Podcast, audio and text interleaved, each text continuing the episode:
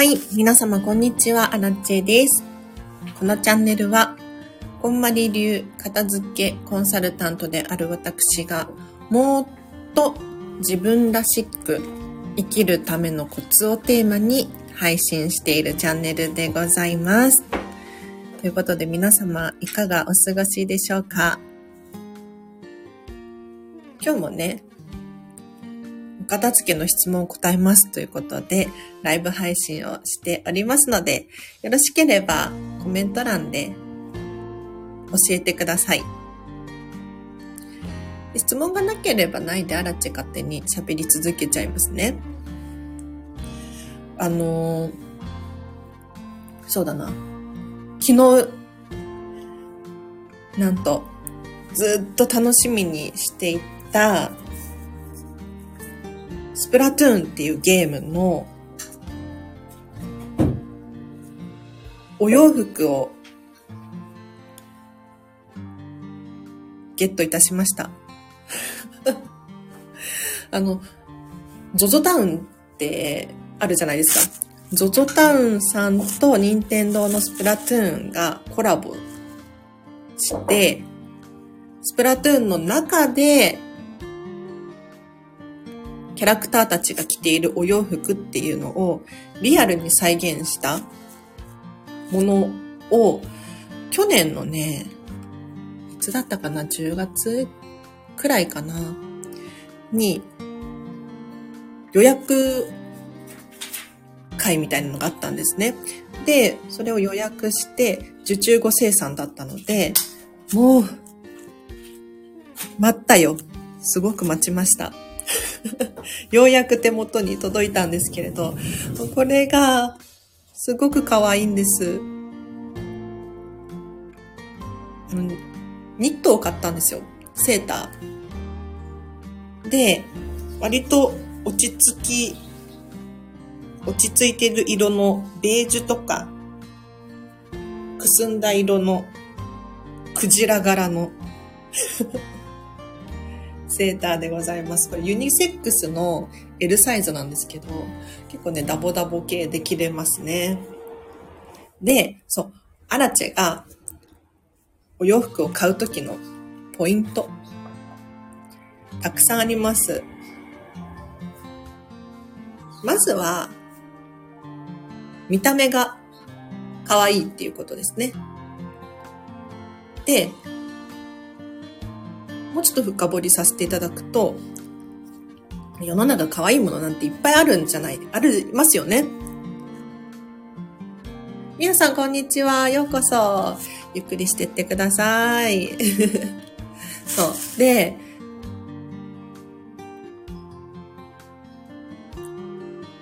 お部屋にそのお洋服飾ってても可愛いと思えるかどうか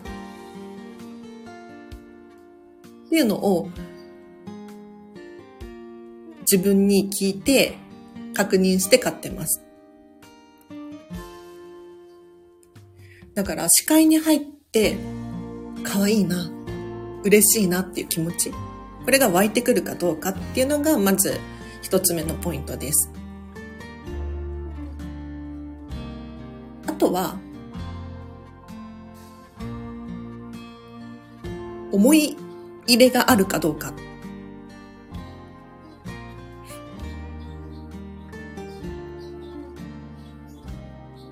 例えばこのスプラトゥーンの今回ゲットしたこのセーターで言ったら、私ね、かれこれ何年スプラトゥーンやってるんでしょうかっていう スプラトゥーン2の時代からやってるんですけれど、とにかく大好きなんですよ。で、スプラトゥーンのグッズってね、今までたくさんたくさん出てきていたんですけれど、正直ね、あんまりキャラものが好きじゃないので、そんなに欲しいものがなかったんですが、今回この ZOZO タウンとのコラボは、キャラものではなくって、スプラの中に出てくるお洋服たちなので、なんかね、普通に着れるんですよ。普通に着れるんだけれど、ちゃんとゲームのに出てくるお洋服をリアルに再現しているっていうところが、もう、アラチのキュンポイントで、とにかくこれがあることで、もうスプラトゥーン愛が 伝わるような、そんなものだなと思ったので、買いましたね。なので、二つ目のポイント、ご自身にとっての思い入れがあるかどうかっていうことです。あとは、もう本当に人それぞれ好みが違うので、自分の選択基準で選んでほしいなと思うんですけれど、例えば、洗いやすいかどうかだったりとか、お手入れがしやすいかどうかだったりとか、あとは、そのブランドに共感できるかどうか、まいろんなね、基準があると思います。なので、たくさんたくさん理由があるほど、お買い物の満足度は上がるんじゃないかなと思いますので、ぜひそんな基準でお買い物してほしいなと思います。今もね、このセーター着ながら配信してますけれども、本当にた嬉しい。本当に嬉しい。なんか ZOZO タウンさんコラボ第2弾やってくれないかなっていうふうに思ってます。スプラトゥーンっていうゲームね、すごいんですけど、本当にお洋服が可愛いんです。お洋服以外にも靴だったりとか帽子だったりとか、いろんなのがあるんですけれど、本当にね、おしゃれなんですよ。で、そのゲームの中に存在する架空のブランドっていうのがあったりとかして、こだわって作ってますよね。本当に面白い。で、そう、ゲームの世界だったりとかもそうなんですけれど、テーマパークもね、そうだなって荒地は思うんですが、なんでそこにそれが置いてあるのか。ものを見るだけで、ストーリー性を感じるんです。これが面白いなと思っていて、で、リアルにも、片付けが終わった方のお家って、本当にね、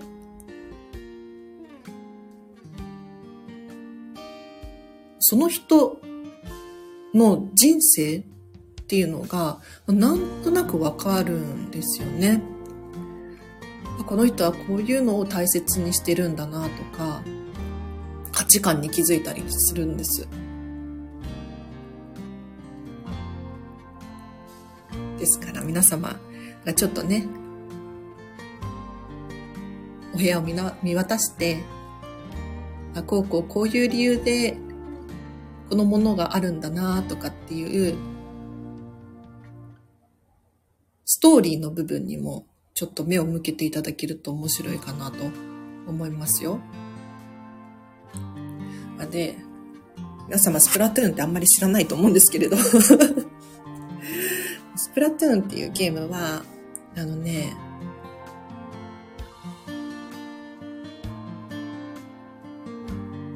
なんて言ったらいいんだろう。そのゲーム自体も面白いんですけれど、アラチェが好きな理由としては、世界観も好きだなっていうところなんですよ。で、えっ、ー、と、ちゃんと街があって、お洋服屋さんがあって、靴屋さんがあって、アクセサリー屋さんがあって、雑貨屋さんがあって、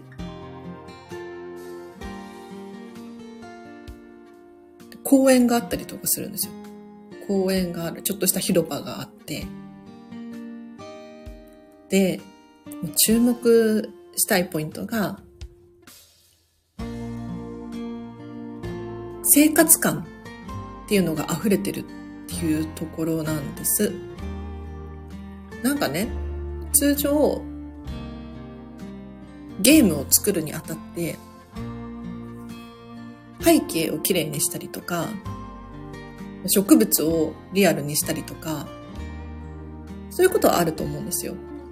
なんだけれど、スプラトゥーンは、ゴミが落ちてるんです。なんか飲みかけのペットボトルとか、なんか紙がぐちゃぐちゃってなってるだったりとか、なんかカップラーメンの食べかけとか、なんかね、テーブルの上とかにゴミが置いてあるんですよ。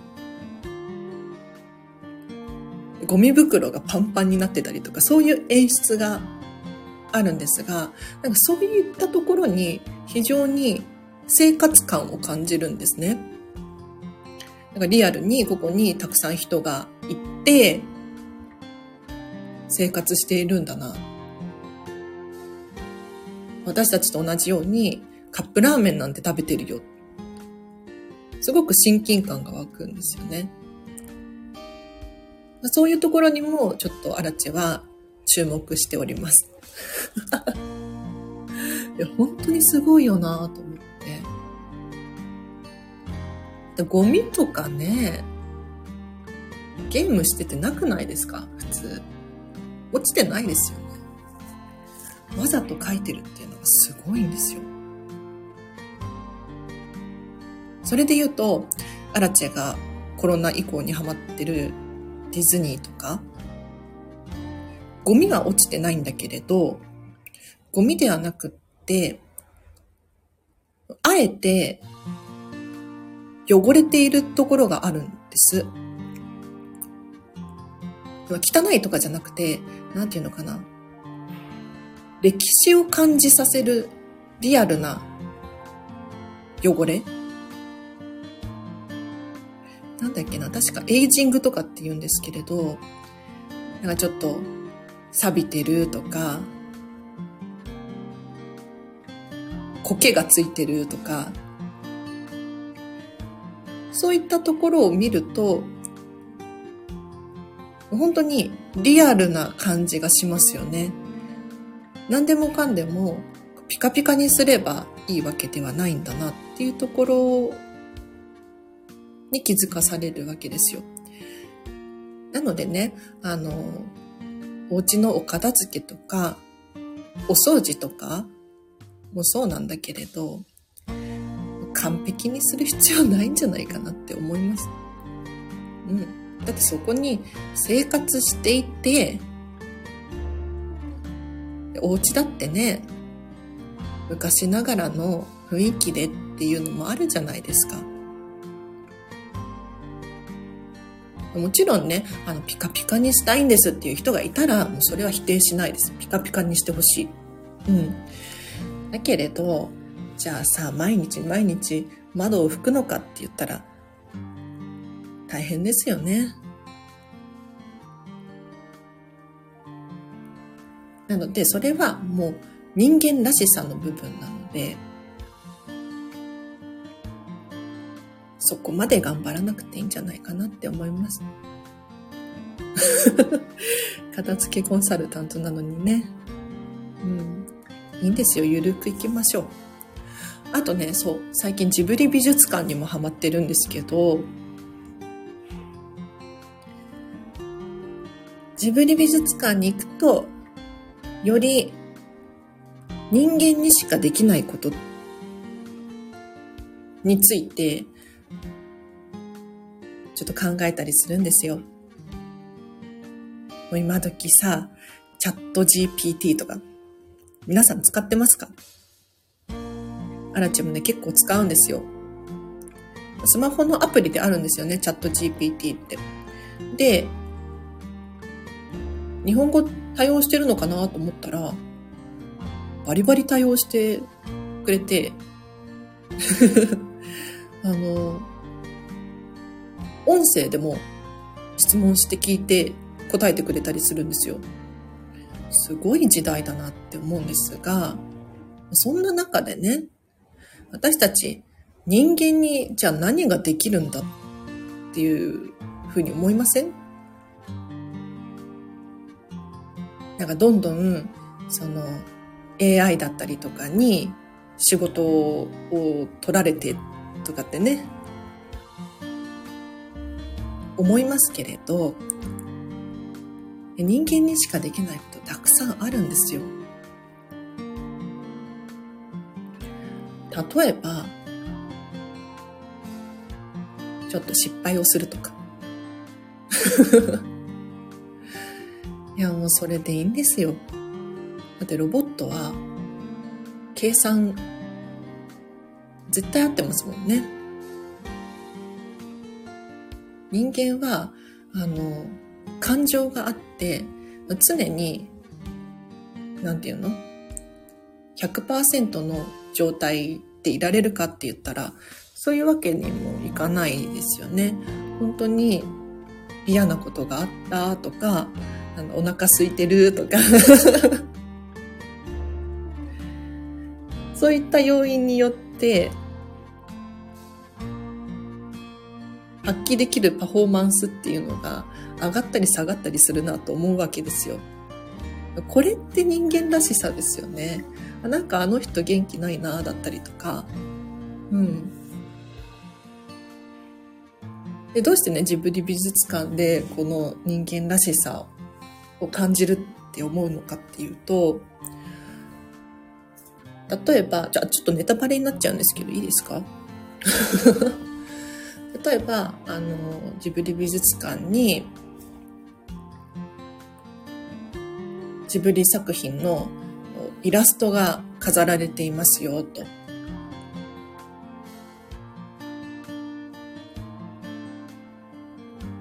ただのイラストかと思いきや、人間らしさが溢れているんです。例えば、そのイラストがね、黄ばんでいる。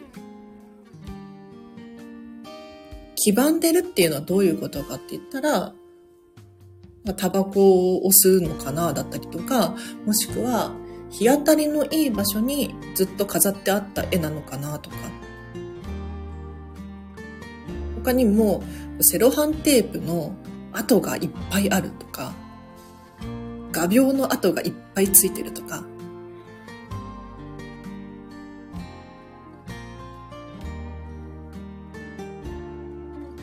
間違っちゃったところを訂正したんだろうなっていう線が見えるわけですよ。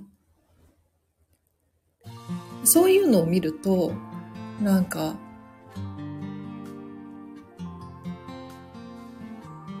たった一枚のイラストなんだけれど、そのイラストがどういう物語を歩んできたのか。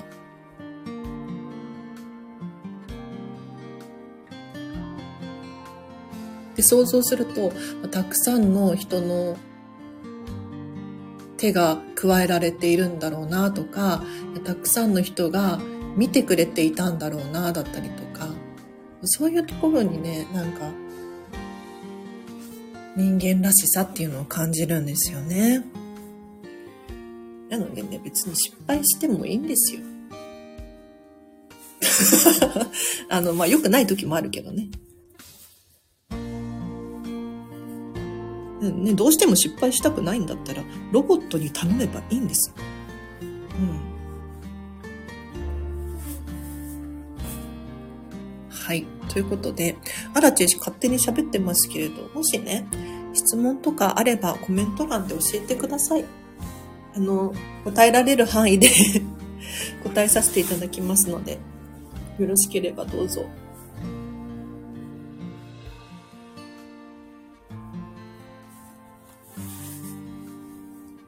そうだ、昨日の朝、地震ありましたよね。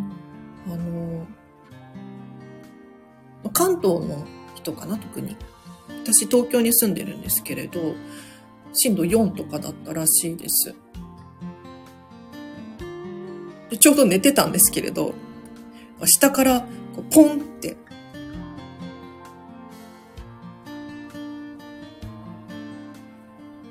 いうイメージの地震だったんですけれど、みやさんがありましたよねっていうことで、ねえ、まあ、飛び起きましたよ。私は。で猫を抱えて 大丈夫かなでも一瞬でしたね。全然何ともなかったんですけれど、もう今年に入ってから地震だったり何だったりっていうのすごく皆さん敏感になってるんじゃないかなって思うんです。猫ちゃんいると大変ですよね。猫ちゃんいると大変ですよね。なんか、どうしたらいいんだろう。なんかね、あの、そう、災害時用に猫と一緒に逃げれるグッズっていうのは、いろいろあるんだけれど、とっさの時にそういう判断できるのかななんていう。あ、で、そう、地震とか、まあ地震に限らずですけれど、皆様、いかがですか？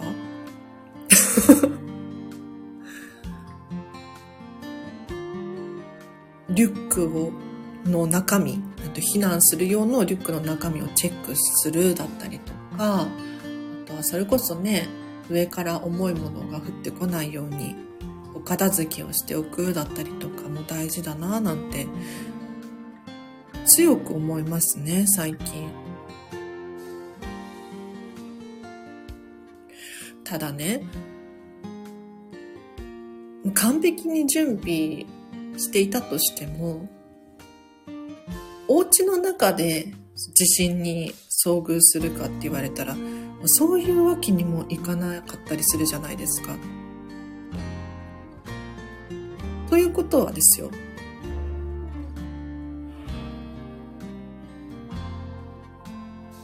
いつでも安心できるようにいろいろ持ち歩かなきゃいけないのかななんて思ったりとかして。でもそれはそれで大変ですよね。キリがないというか。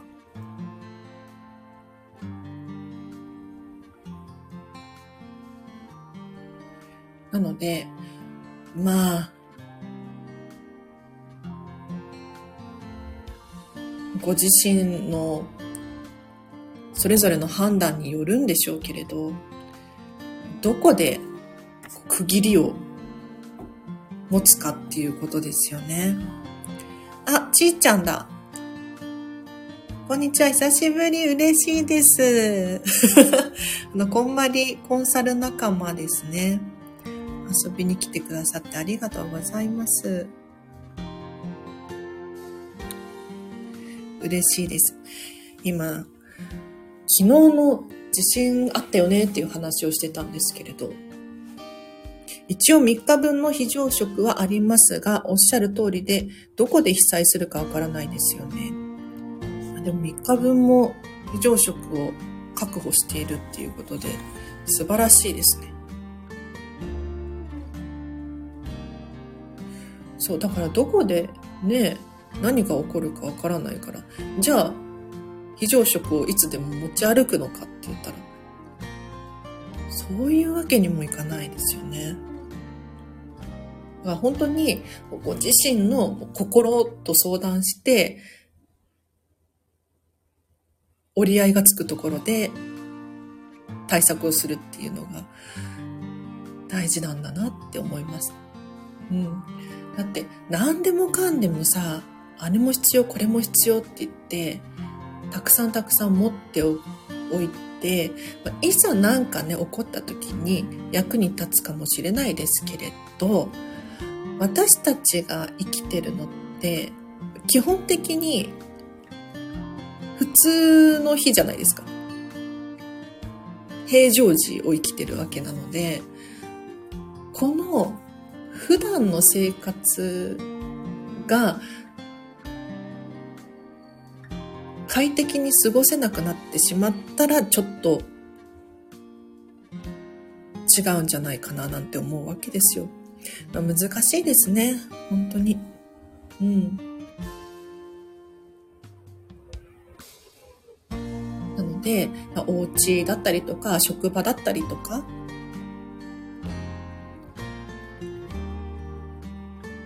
多少スペースが確保できる場所があるならちょっと置いておくのもいいですよね。あらち勝手に喋っちゃってますが、質問などございましたら、コメント欄で教えてください。なければないで、もうちょっとだけ喋りますね。うん。今25分くらいなので、もうちょっと喋ろう。もう皆様お昼ご飯食べました？アラチェはこれからなんですが、何食べようかなっていうリンゴがあったので、リンゴをとりあえず食べてから考えようかな。果物いいですよ。あ、そうそう、あのね、果物、冬の果物特に良くて、例えば、まあ、今の時期だとなんだ、みかんとかかな箱で買うじゃないですか。買うじゃないですかって箱で買うの前提なんですけど その箱を、うちだったらベランダにそのままポンって置いちゃうんですよね。で、蓋閉めた状態で置いとくんですけど、結構長持ちするんですよ。うん。だから、常になんか果物とか置いてあったら、ちょっと食べれるものがあるっていう安心感があるなって思います。で、果物なんてね、例えばリンゴだったりとかは、もうかじればいいんで、最悪。そのまま。うん。これが、お米とかってなってくると、あの、火を通さなきゃいけなかったりとかしてくるじゃないですか。果物、いいですね。長持ちするし。果物便利ですね。本当に便利。なんか普段も、あの、みかんとかね、皮剥けばパクって食べれるわけじゃないですか。で、ビタミン、ミネラル、糖分、取れますよね。なんか変に、缶詰のなんとか保存食とかっていうのを買わなくても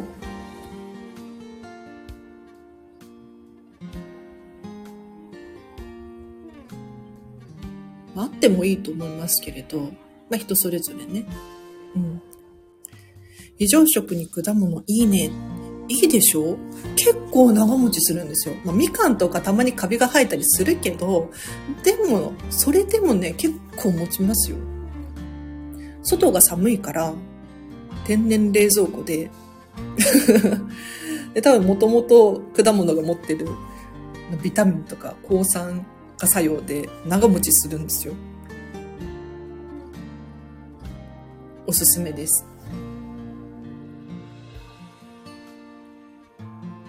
なのでこの後、リンゴを食べようかな。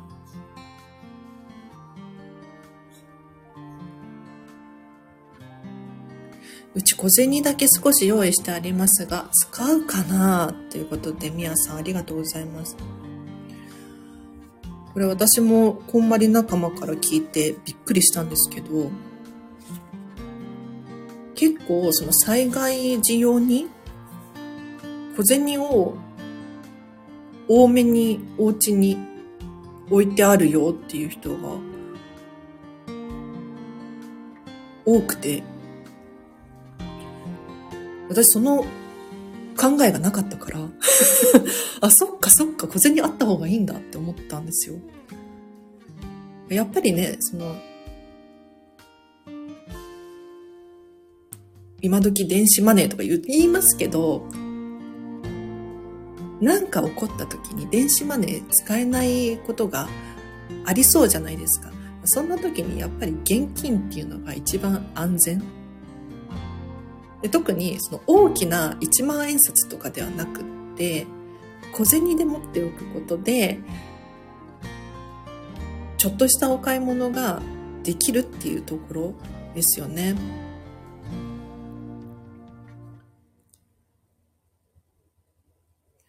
だからね、もう現金ちょっと置いてく、置いておくようにしました、あらちゃんも。うん。あんまり好きじゃないんだけど。現金を持ってるっていうのは。でも、まあ、心の平和っていうのもすごく大切なので、いや、みやさんさすがですね。ありがとうございます。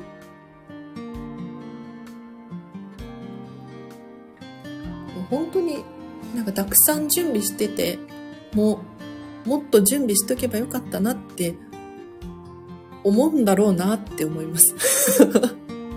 だから本当にキリがないんですよ、結局。うん。だから、もちろんね、対策をしておくっていうのも大切なんだけれど、今、普通に暮らせてることに感謝して、楽しく生きるってすごく大事だなって思うんです。うん、ということで、30分経ったのでこの辺りでお別れにしようかな。あの、随時質問やリクエストなど受け付けておりますので、コメントや質問送ってください。スタンド FM はレターっていう機能があるんですけれど、レターだと匿名で送ることもできるので、ぜひ送ってください。あと、お仕事のご依頼など、片付けレッスンとか、コンバリメソッドを使ったコーチングだったりとかっていうのもできますので、ま、詳細知りたいよっていう方はお気軽にお問い合わせください。お問い合わせリンクも貼っておくので、そちらからもぜひお問い合わせください。では、今日は以上です。皆様お聴きいただきありがとうございました。今日のこの後もありがとうございました。お弁当ありがとう。嬉しい。この後もハピネスを選んでお過ごしください。あり、ラチェでした。バイバーイ。